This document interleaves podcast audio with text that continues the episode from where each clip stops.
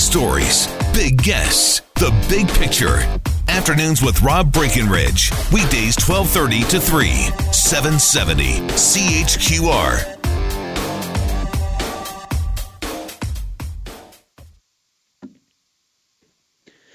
Good afternoon, folks. Welcome to another exciting edition of Afternoons here on 770 CHQR. My name is Andrew Lawton with you for the next three hours in for Rob and Angela this afternoon. Hope you are having a great day.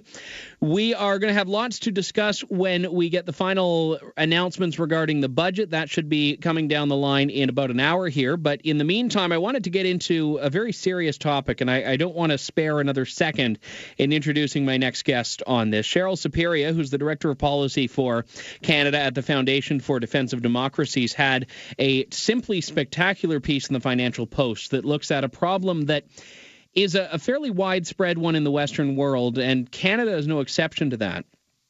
But unfortunately, there is a dearth of conversation around this issue, and a lot of people that it doesn't seem like are, are, willing or able to even tackle it. Sheryl joins me on the line. The piece is entitled Extremist Foreign Funding in Canada Needs to Be Addressed. Sheryl, good to talk to you again. Thanks so much for coming on the show today. Oh, Sheryl, can you hear me there? I can hear you just fine. All right, perfect. Sorry about the glitch there. Uh, let's talk about the nature of this because whenever you speak of an issue like this, you're always going to get this contingent that feels it's just some big old conspiracy. But it's actually astonishing how much information there is out there that tackles how this is a problem. Oh, absolutely. Radicalization is a very real problem here in Canada and frankly all Western countries and actually non-Western countries too are all dealing with it and all are trying to come to terms with the problem and come up with creative solutions. And the Canadian government has has professed its commitment to combating radicalization. It said it wanted to be the best in the world on this, and it put $35 million into its new Canada Centre for Community Engagement and Prevention of Violence. And I think that this bill that they voted down, uh, Bill C-371, would have been perfectly compatible with all the things the government has said about wanting to combat radicalization. So I think for people who are kind of serious about these issues, serious about preventing terrorism, serious about preventing radicalization here in Canada, this was a big disappointment. It is important because there are always going to be cases where someone just radicalizes themselves online and maybe they do something, maybe they try to bring other people to the cause. But more often than not, when we hear of, of Westerners that have become involved in radical groups, there was someone else that helped usher them along, whether it was through a school or through a mosque or through some other existing community group. And in a lot of cases, you can follow the money back to one of a few major culprits overseas. Well, that's exactly right. And, you know, it's true that um, online it's very, very difficult to contain, but it's usually not um, hermetically sealed like that. There usually is another source that is helping to radicalize a person. And this bill is really helping primarily to protect Canadian kids and young people. And it was a way of actually preempting radicalization rather than trying to cope with its aftermath, which I thought was a really important feature of this bill. It said that Canadian uh, schools, religious centers, and cultural centers would not be allowed to receive any donations from countries that are designated by Ottawa as promoting radicalization. And there were a handful that probably would have met the threshold that uh, was provided in the bill. And I think that it would have actually helped to prevent um, people from from learning that it's okay to chop off arms in downtown Toronto because you hold improper religious beliefs.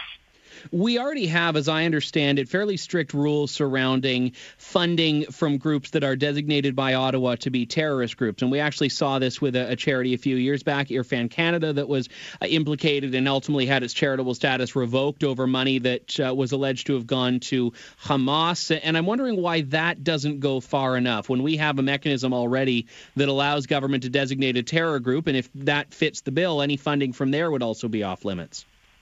Well, I think that's a good point. And Canada's laws surrounding terrorist financing, while not perfect, are good. They are strong. But radicalization is the fuel of terrorism. So it's kind of a step beforehand. And so what we're trying to do is prevent that help. This bill wouldn't have prevented all radicalization everywhere in Canada, but it would have made a dent in it. And preventing that radicalization would have helped prevent that terrorism. So it, the, I see radicalization as the step before terrorism. Yeah, and that's a, a, very important point because no one just wakes up one day and says, you know, I'm going to go and, and blow this building up. There's an escalation, and whether that escalation is known to other people, notwithstanding, it, it doesn't happen overnight. And the radicalization process, we've seen it happen time and time again. There was that Aaron Driver case from Strathroy, Ontario, a year and a half ago. And again, this was something where it was the internet, but it was known and it was a gradual process. And when you do have groups that can be very clearly linked and, and very clearly connected. It seems foolish the government wouldn't make that a priority. Yes, I agree with you. And, and you know, uh, CSIS put forward a report recently that said that it had studied about 100 cases of radicalized Canadians and said that it takes about a year for a radicalized person to actually escalate to that point of being mobilized to violence or to terrorism. So this is a problem that all of our security services are fully acknowledging. And this bill, again, could have helped to stem that problem. So why the government wouldn't even allow the bill to get to committee for it to be studied for um, experts to come and testify is kind of mystifying. Yes, and especially as you've noted in the past as well, when you have de-radicalization as a strategy, why not preventative? I mean, this is the approach that we try to do with healthcare. Why not with radicalization if we can even impact significantly before the radicalization is even a problem? That's exactly right. And I, you know, I didn't mean to be facetious about it, I think in a previous um, interview, but, you know, it's better to prevent community groups and schools from becoming radicalization centers in the first place than to have to set up a counter-radicalization center for $35 million after Canadians have already become radicalized, right? Like, let's, let's take a step back here. Does combating the money combat the ideas, though, or is there a, a less clear correlation between those two? Well, it's not just the money. I mean, the point is that if Iran or Saudi Arabia is giving millions of dollars to a particular mosque, you can bet that the bent of the um, messaging from that mosque is going to be based on that Khomeiniist or Wahhabi uh, view of the world, which is going to be one that's extremely intolerant of, of difference. That's going to be one that promotes violence at the drop of a hat. So it's it's not just the money itself, it's that money gives you influence over the message.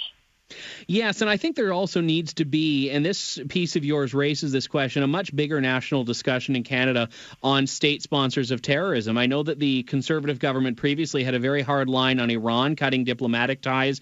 I know Saudi Arabia, though, has been one where we've rewarded them with, with military equipment contracts. So if we start to understand more as a country what it is that these nations are, are doing with their money overseas, I think there'd be a lot more of an appetite to embrace something like Tony Clement's bill.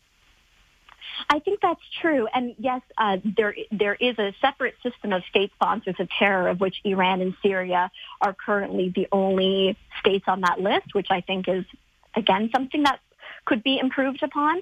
But we're not saying that with the countries that are designated, let's say, as ones promoting radicalization, that Canada can't do business with these countries. It's simply saying that if you do believe that violence is the answer to to difference, then you're not going to be allowed to be involved in educating and influencing our children here in Canada. Sheryl Saperia joining me on the line, Director of Policy for Canada at the Foundation for Defense of Democracy. Sheryl, thanks so much for your time today. My pleasure, Andrew. Thank you. All right, all the best to you. This is a big issue, and, and I it's very predictable the response that you get. I already got one message from someone here who says, anything done about alt right white supremacists, or is this just targeting visible minorities? And laughably, I didn't say anything about minorities. I didn't say anything about race. I didn't even say anything about religion except for referencing that mosques do unfortunately play a role in radicalization when you are talking about mosques that are under the thumb of groups promoting radicalization. If you can show me an orchestrated foreign funding campaign that is recruiting alt right white supremacist terrorists, then yes, I'll cede your point. But the fact is, domestic radicalization issues are in fact coming from radical Islam. And I'm not going to apologize for saying that because it isn't racist, it's factual. And by the way, most Muslims are the ones that would line up and agree with that problem because they themselves want their religion purged and cleansed of this scourge that is radicalism, that is hijacking their faith when we come back in a couple of moments, talking about this further here on the Andrew Lawton hosted edition of Afternoons on 770 CHQR. Afternoons with Rob Breckenridge, starting at 1230 on News Talk 770 Calgary.